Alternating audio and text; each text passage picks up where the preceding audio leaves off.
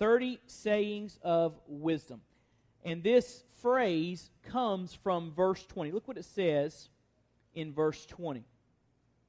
Now, I'm reading the New American Standard Bible, NASB. How many of you have an NASB Bible? Raise your hand if you have an NASB. Okay.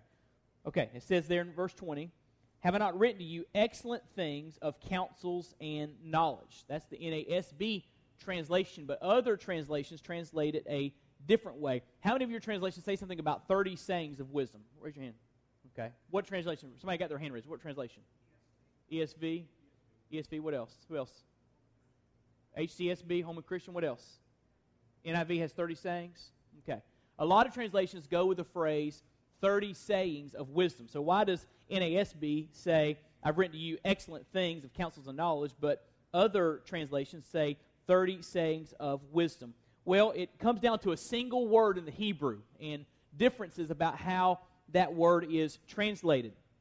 NASB uses the phrase excellent uh, things uh, that, that, I've just read to you.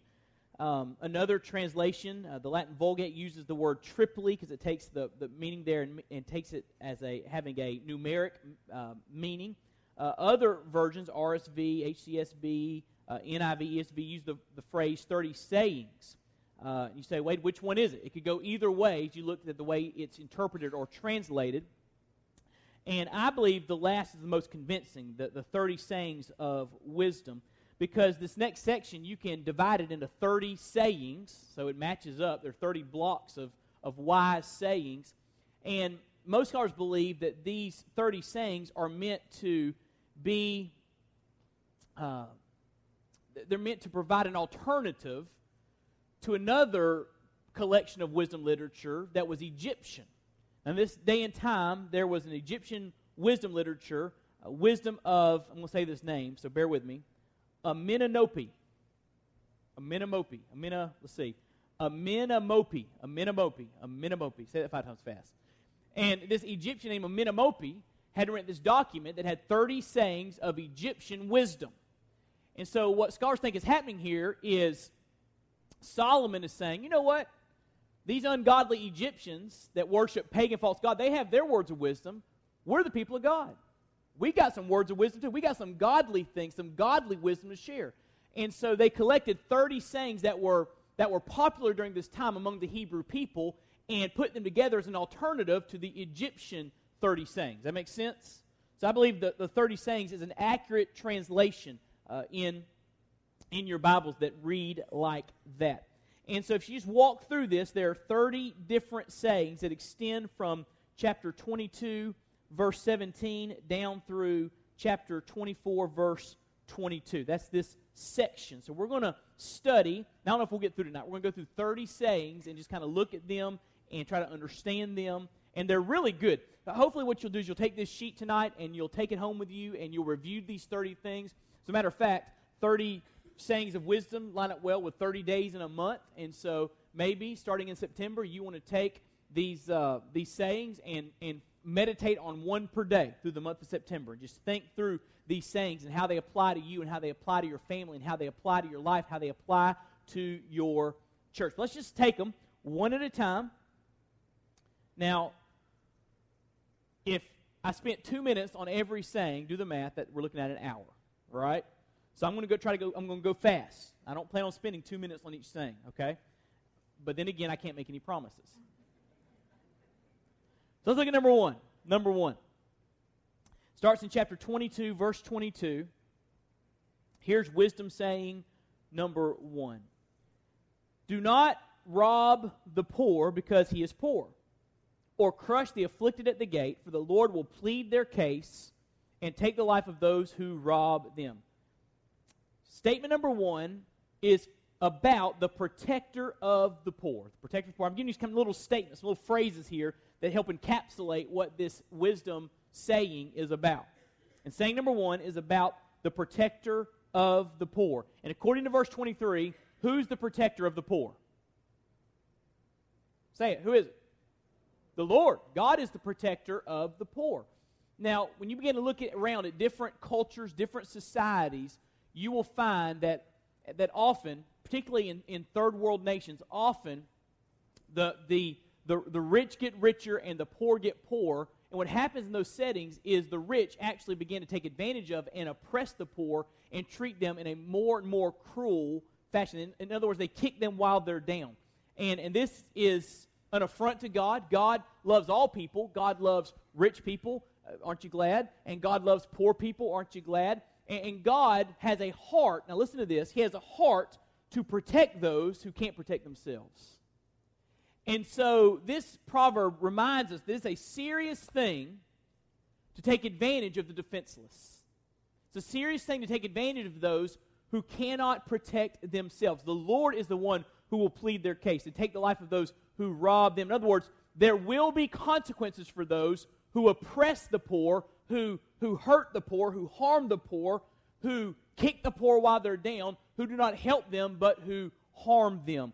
God takes that seriously, and God comes to the rescue of the poor. And those who oppress the poor and, and mistreat the poor will one day pay for it. And of course, the alternative of, of mistreating the poor is what? What's the, what's the flip side? What's the opposite? If you're not mistreating them, what are you doing? Helping them, right?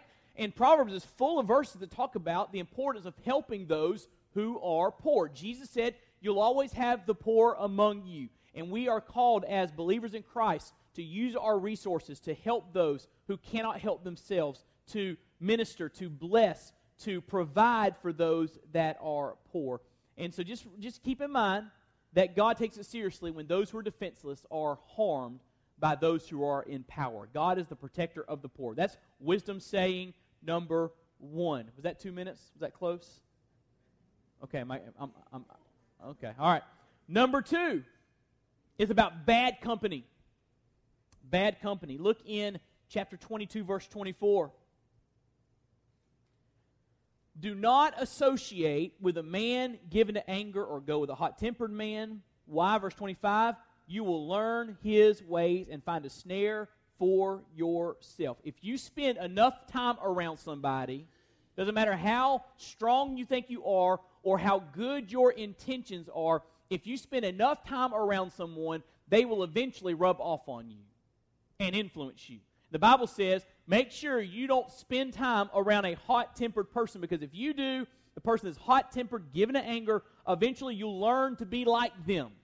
And you'll take every offense too seriously, and you will rage when you are mistreated, and you will find yourself being controlled by your temper, controlled by anger. And so be careful of bad company. Over in 1 Corinthians 15, the Bible says that bad company corrupts good morals. So again, no matter how good your intentions are, if you're around bad company enough, eventually, eventually, that bad company will, will influence you in the wrong direction. And the example here is someone that's angry, but it applies to any bad company, any immorality, any wickedness. If you spend enough time around that person, they will affect you. And so you need to to build boundaries in your life, have accountability in your life so you're not being dragged down by those who are living with ungodly attitudes and actions. And so, wise saying number two is about bad company. Bad company. Now, let me just give you kind of food for thought to kind of drive this a little closer to home. You may not have any really wicked, hot tempered, immoral friends that you hang around with day by day, but you know, a lot of us hang around with ungodly folks through our television and spend hours doing it. You think that could begin to influence us? If you're constantly being in, in if you're constantly being uh, saturated with ungodly attitudes, ungodly actions, ungodly perspectives, and, and, you're hanging around with with you know media stars, hanging around with with television stars and television dramas and television reality shows, eventually it will influence the way you think and the way you act.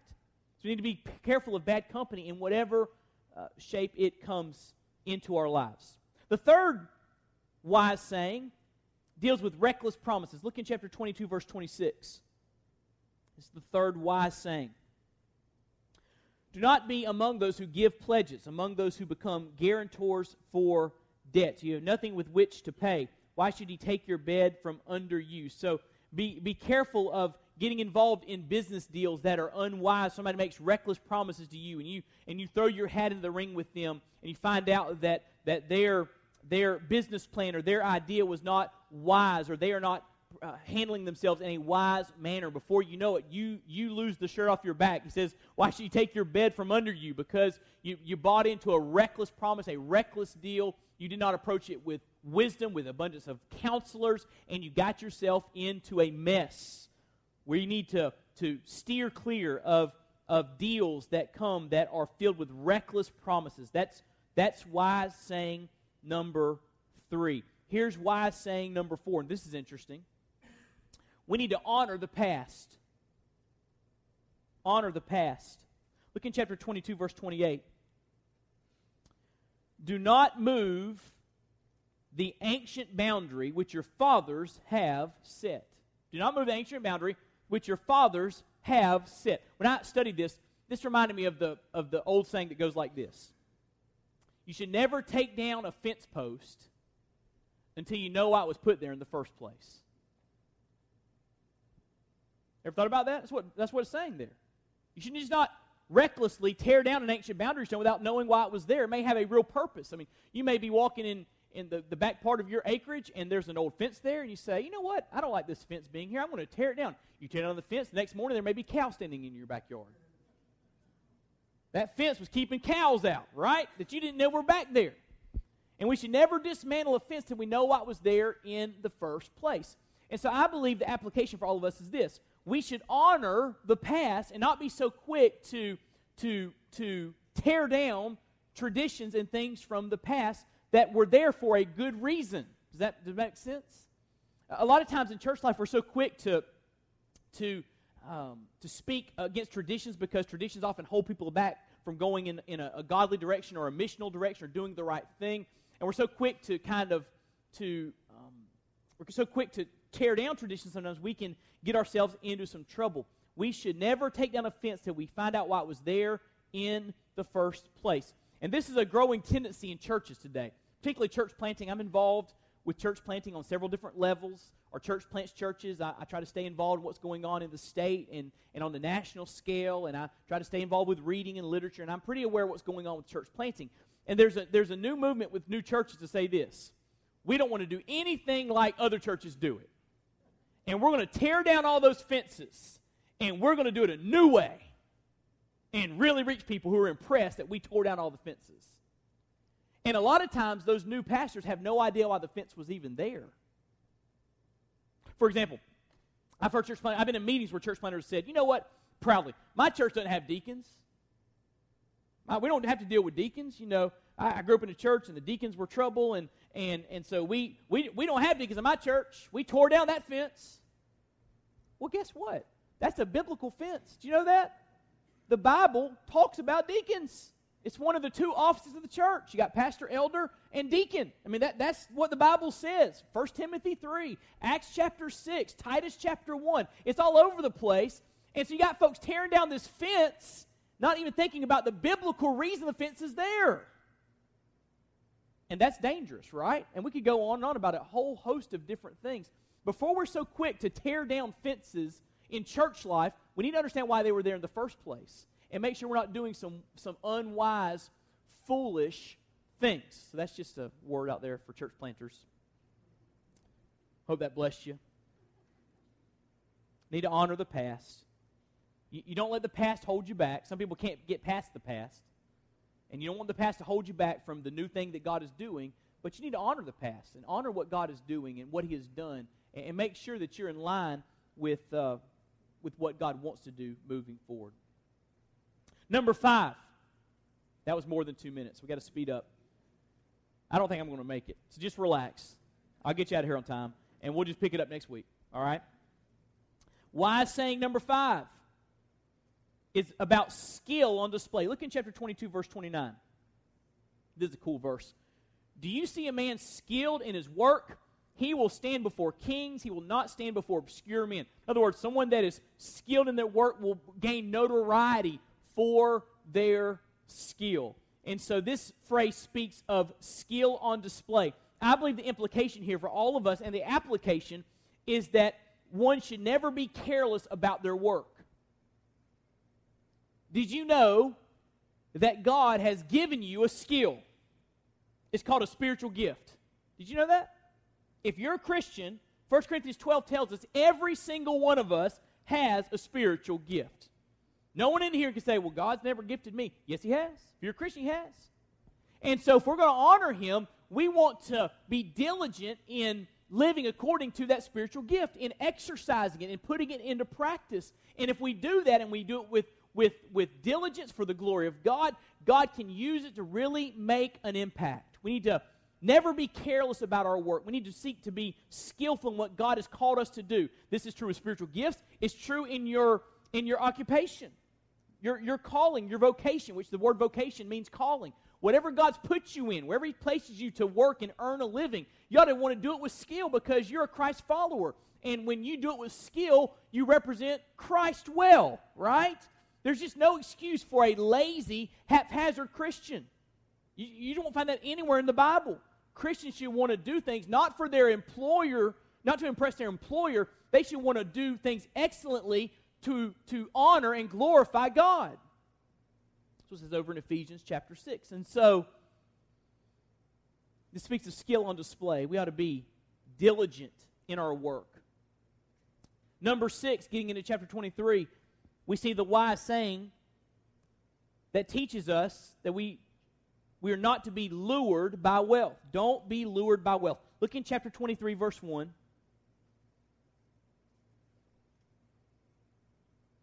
When you sit down to dine with a ruler, consider carefully what is before you and put a knife to your throat if you are a man of great appetite. Do not desire his delicacies, for it is deceptive food. In other words, saying, don't be bought.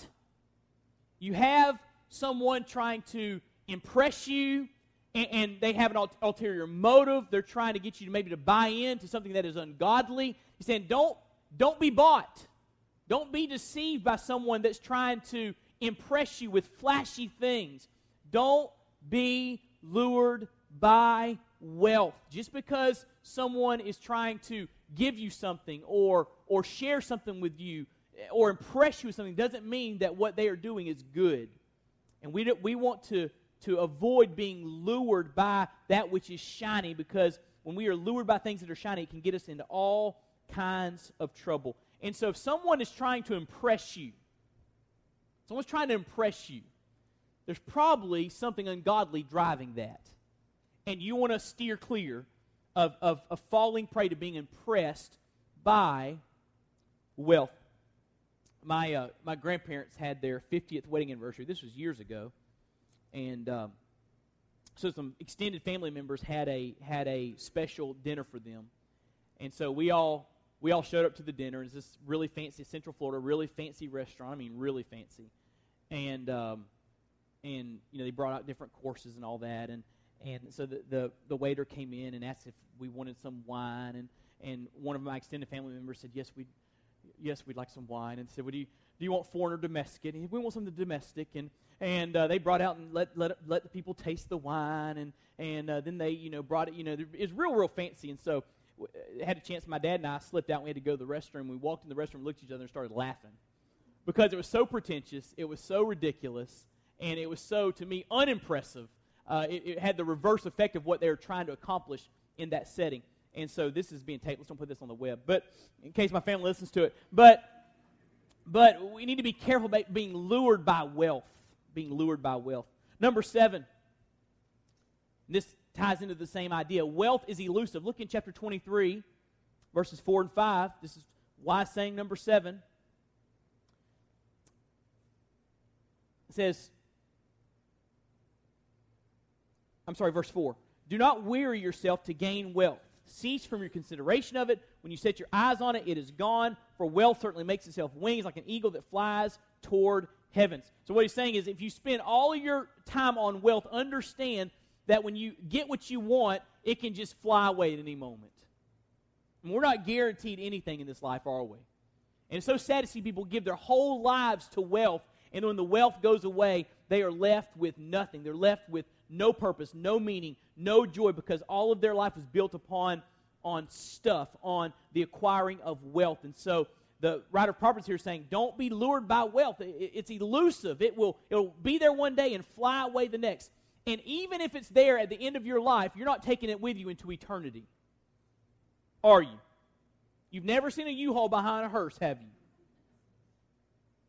And so, why spend your entire life passionately chasing something that's not going to be there in eternity? It's not going to matter in eternity.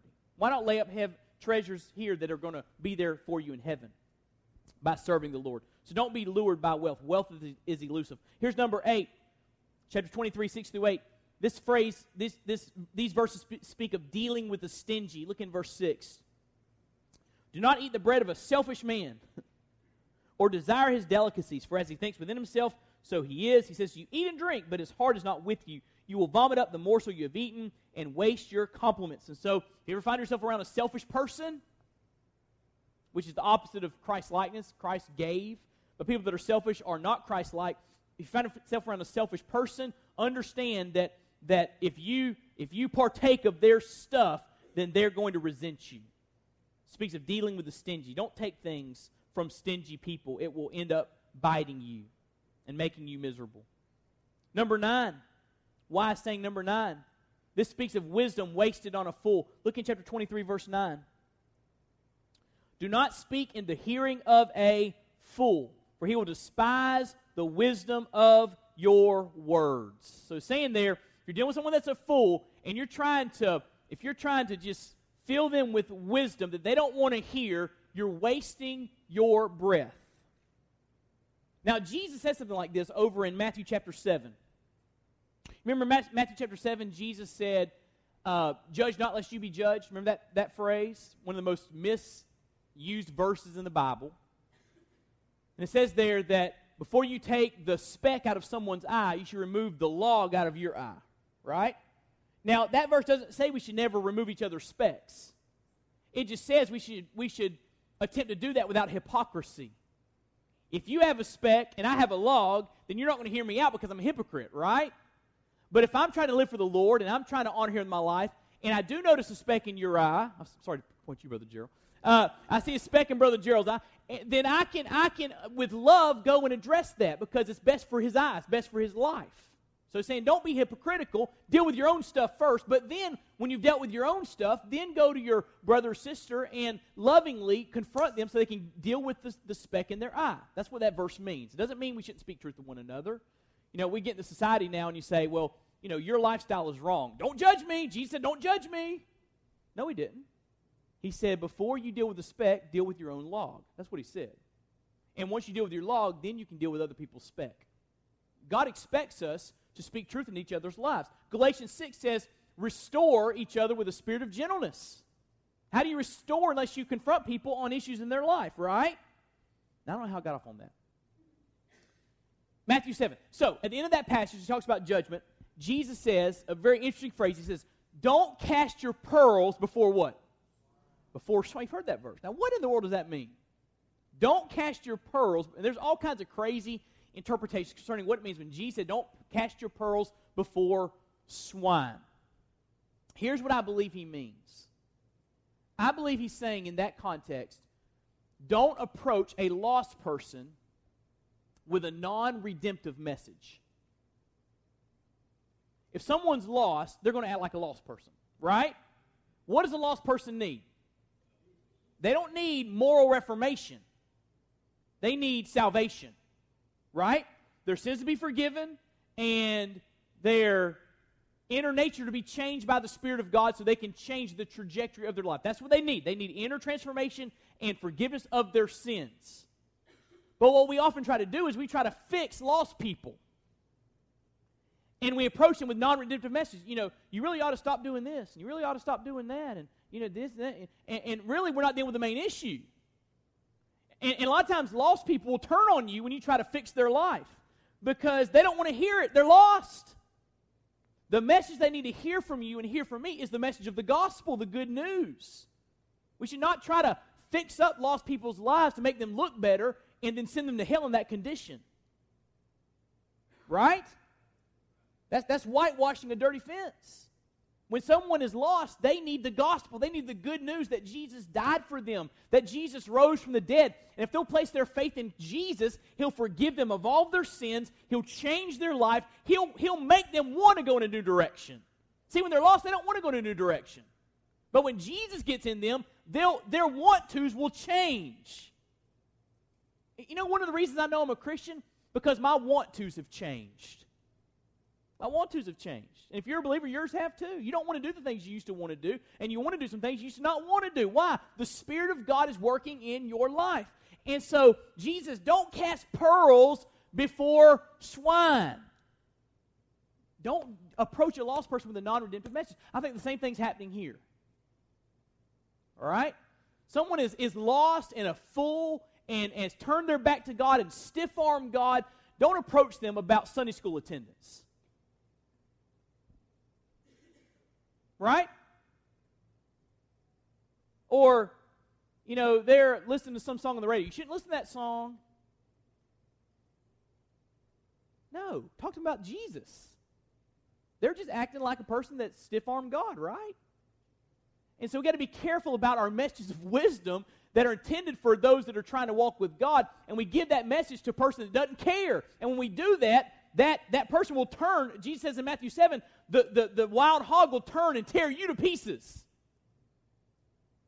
So be very careful about trying to approach a person that is lost, ungodly, a fool, the Bible calls him, with a message that is not the gospel. Because it's not helping them and it's not going to help you. It's just going to make all of you miserable. Can I get an amen? Next, number 10, we see here the champion of the fatherless. Earlier, God is mentioned as the protector of the poor, but here he's the champion of the fatherless. Look in chapter 23, verses 10 and 11. Do not move the ancient boundary, same thought there, or go into the fields of the fatherless, for their Redeemer is what? Strong. He will plead their case against you. So, who is the one that comes to defend the fatherless, the orphan? Who? God.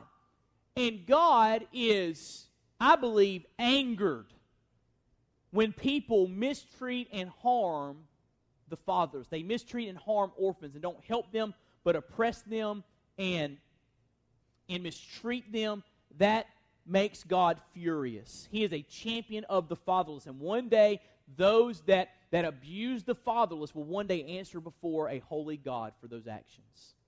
God himself will bring them to trials, what this verse says. And so what's the opposite of what's the opposite of mistreating the fatherless? What's the opposite? Helping them. What did James say? He said true religion, James 1:27, true religion, if you know you're really the real deal, is when you minister to widows and orphans. The Bible says.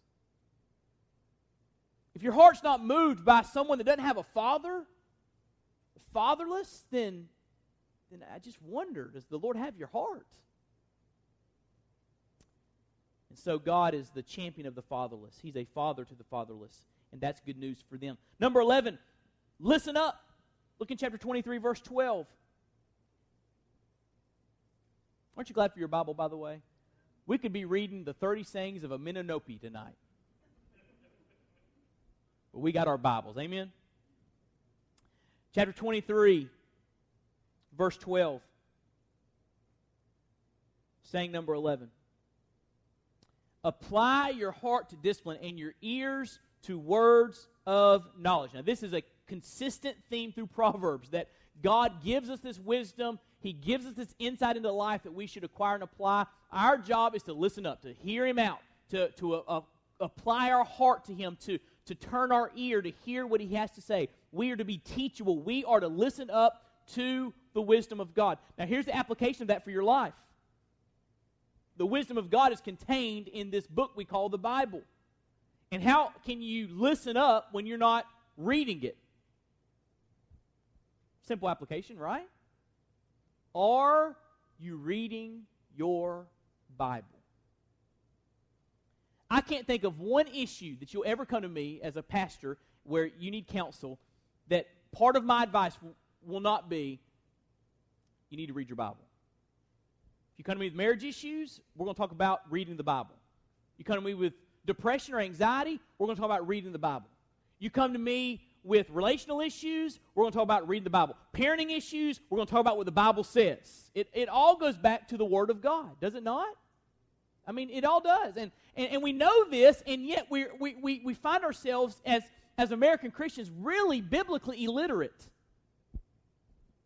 And it's sad because we're missing out on so much wisdom. So read your Bible. Let me tell you, the last couple of years, the thing that has helped me more than anything else I've ever encountered, spiritually speaking, that is a Bible reading plan to discipline myself to read through the entire Bible every year. I'm telling you, it has, it has literally changed your pastor's life doing that. really has.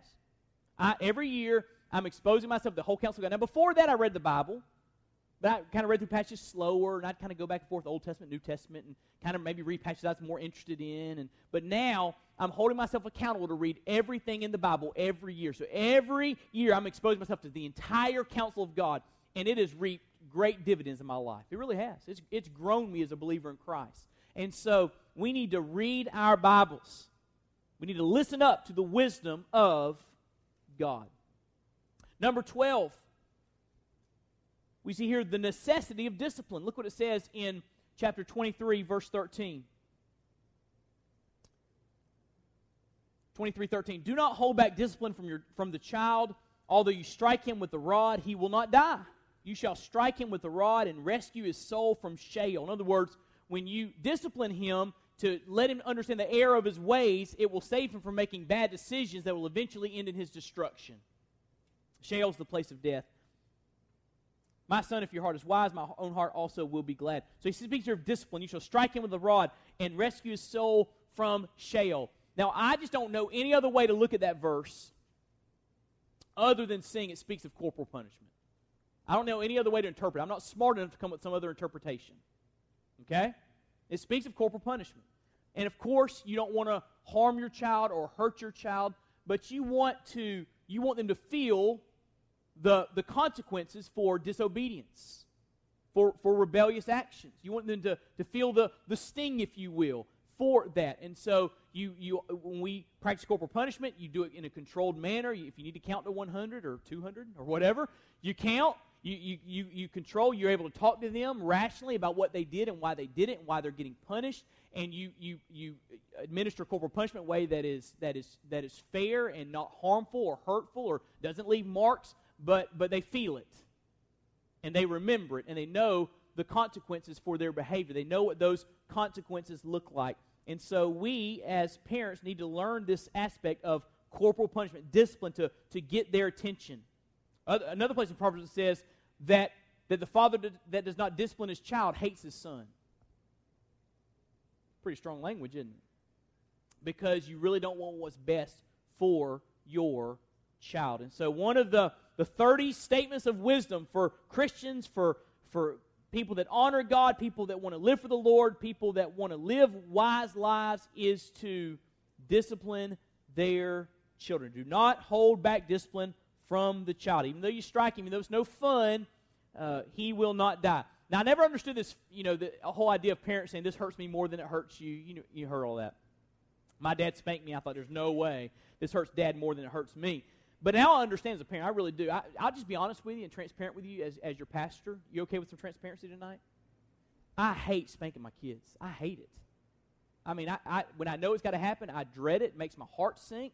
I don't like it at all. If it wasn't for the Bible, I would be I would be way too lenient, I think. The Bible serves as kind of a guardrail for me to understand what I need to do as a as a parent. And I, I don't I don't like spanking my kids. I don't.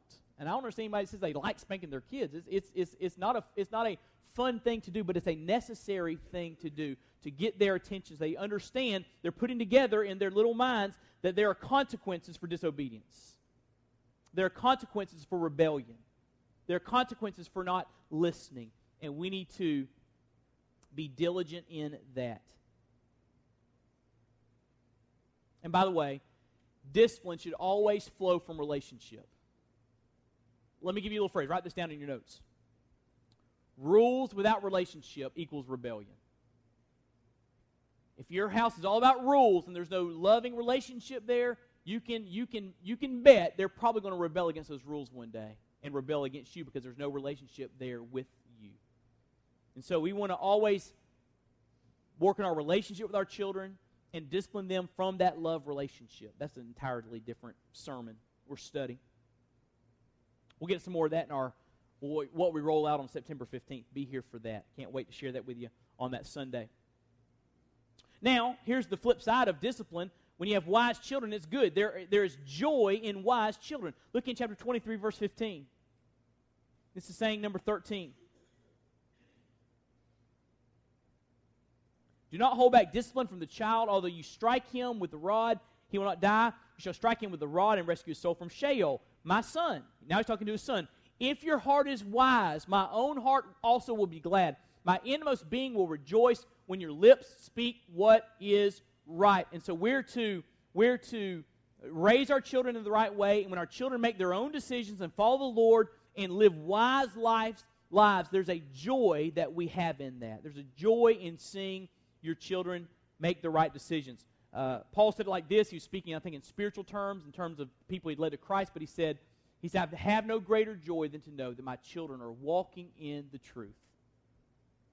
And there's joy in that. So that should be our goal, our aim as parents, as we launch them out into the world to get them to that point.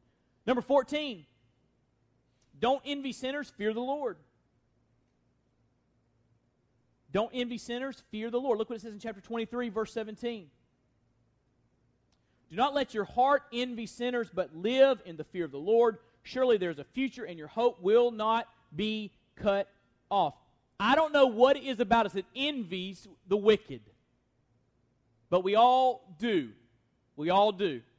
Over in Psalm 73, I think I've shared this with you before. Psalm 73, the psalmist is looking around at his life. He says, I see some folks over there, and they are wicked and ungodly, and their life looks perfect. They're blessed. They're living it up. They have everything they need. They're enjoying life. They're having fun. I'm here trying to serve the Lord, live a godly life, but my life is falling apart.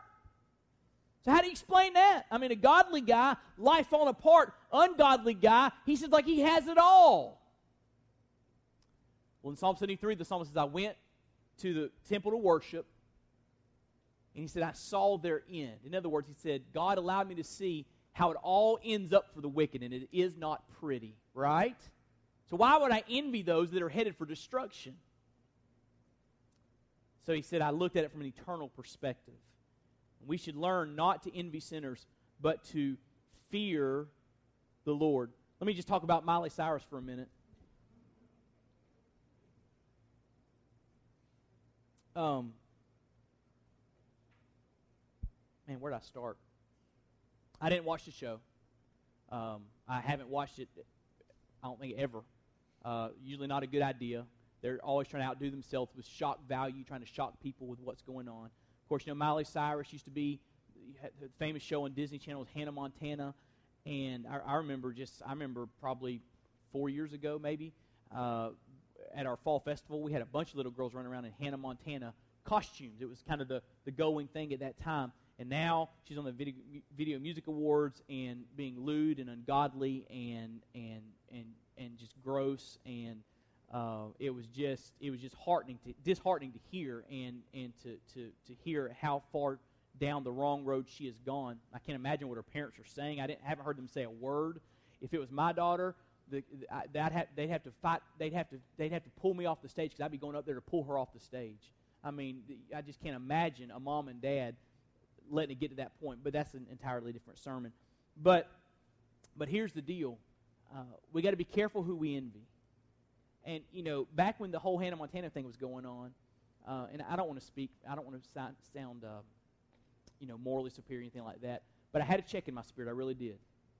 And I thought, man, I, I, I've seen how these little teen teenage girls turn out. It's not, there's not a good track record for the Britney Spears. You know, she was a Mouseketeer, and there's just not a good, a good track record. And so so, okay, they like Hannah Montana. They're dressing like her. But, I, man, if she goes down the wrong road, that could do a lot of damage.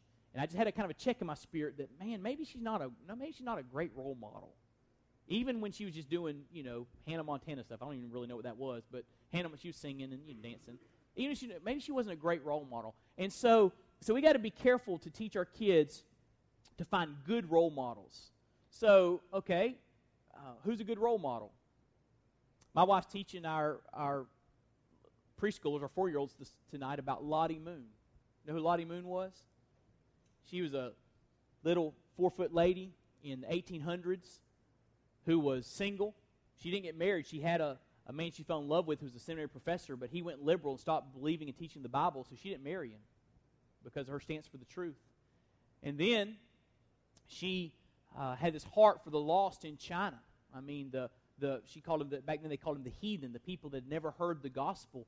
And so she, this little four foot lady, loads up on a boat and goes to China and, and, and spends her life giving her life away to let those Chinese boys and girls and men and women hear the gospel. And the reason she's so well known is because she wrote all these letters back to the States and, and asking for help. She's saying, Where's everybody at? There, I mean, I'm just surrounded by losses, and there's no, where are the men? Where are the men? I, we need some men over here to come and preach to God. Where, where's everybody at? And these letters are so convicting. You can read them online. You can write Lottie Moon on Google or and Lottie Moon letters, something like that. It should bring them up. So convicting. And that's why our convention has named an offering after her, the Lottie Moon Christmas offering for international mission. That's why we make a big deal about it, to honor her legacy and people like her. She's a hero. She's a hero. She's, she was known for cookies. She, she made cookies for the children, little tea cookies, and, and that she's known as the cookie lady. And she had such inroads into Chinese people's lives. She's a hero. Don't envy sinners. Fear the Lord. Find those folks that fear the Lord, that live a God honoring life, that, that give themselves away for the glory of God, and, and, and, and follow th- that kind of example. Just a thought. Just a thought. Don't envy sinners fear the Lord. We need to help our kids find those good role models. Amen? I can give some more examples, but we'll, we'll move on. Don't envy sinners, fear the Lord. Number 15, we see that here a statement about the ruin of excess. The ruin of excess. We're number 15, is that right? 23, 19 through 21. Look in chapter 23 with me, 19, verse 19. Listen, my son, and be wise and direct your heart in the way. Do not be with heavy drinkers of wine or with gluttonous eaters of meat, for the heavy drinker and the glutton will come to poverty, and drowsiness will clothe one with rags. And so we see here the ruin of excess. And it mentions, we talked about this at length last week. We're going to talk about some more in a moment about the, the, the effects of drunkenness, the effects of alcohol and alcohol abuse. And it speaks here again of alcohol, and it speaks of gluttony. It speaks of the person that lives in excess, and because of their excess with alcohol and, and food, they've grown into a lazy, drowsy, do nothing kind of person. And it never ends up good for that kind of person. It says they will come to poverty. Their drowsiness will clothe one with rags. And so we need to be careful of excess. Be careful of, of involving ourselves in things that will, will ruin our lives, that will drag us down the wrong road, that will lead us to to laziness and drowsiness in our lives. The Bible speaks of that, the ruin of excess. And I, could, I said a lot. If you, if you want to hear more about my alcohol lecture, then you can listen to that last week. Pick it up on the internet and listen to that one, and uh, you'll hear my whole spiel there. Uh, but I talked a little bit about gluttony as, as well last week. We need to be careful of anything that causes addiction in our lives because it can destroy our lives. Here's number 16. This is good. Buy the way, this is not just for children in the home, this is for anyone that has parents. Make your parents proud. Make your parents proud. Look what it says in chapter 23, verse 22. Listen to your father who begot you, and do not despise your mother when she is old. By truth, do not sell it. Get wisdom and instruction and understanding. The father of the righteous will greatly rejoice. He who sires a wise son will be glad in him. Let your father and your mother be glad. Let her rejoice who gave birth to you. So, our goal should be to make our parents happy, right? That we're living a godly life, a wise life to such a degree that they look and say, wow, man, God is good. The father rejoices in the righteousness of his son. The mother there is so grateful. She rejoices over giving birth to her son or her daughter. Our goal in life as godly people, as Christians, should be to make our parents proud. I believe it's part of honoring your father and your mother, one of the, the Ten Commandments. You honor them by making them proud with your life. And this is not just for children in the home. If you still got parents, make them proud. Make them proud. If, if they're in the nursing home, make them proud with the way you love them and care for them in these days. And make them proud with the way you live your life for the glory of God. Make your parents proud. That should be the goal of all of our lives. I hope that's a goal of your life. I love what he says there in verse uh, verse 22. Listen to your father who begot you. Uh, it seemed like the older I got, you've heard this before, the more I listened to my dad. The more wise I knew he was, the more I knew I needed his wisdom. And I asked him for a lot, a lot more about his wisdom after I was out of college than before I went into college because I knew I needed it. So we need to listen to our parents, obey our parents, honor our parents, make our parents proud. That's number 16. Number 17, let's do 17 and 18, and we'll close down. We'll finish up next week. Number 17, watch out for the immoral.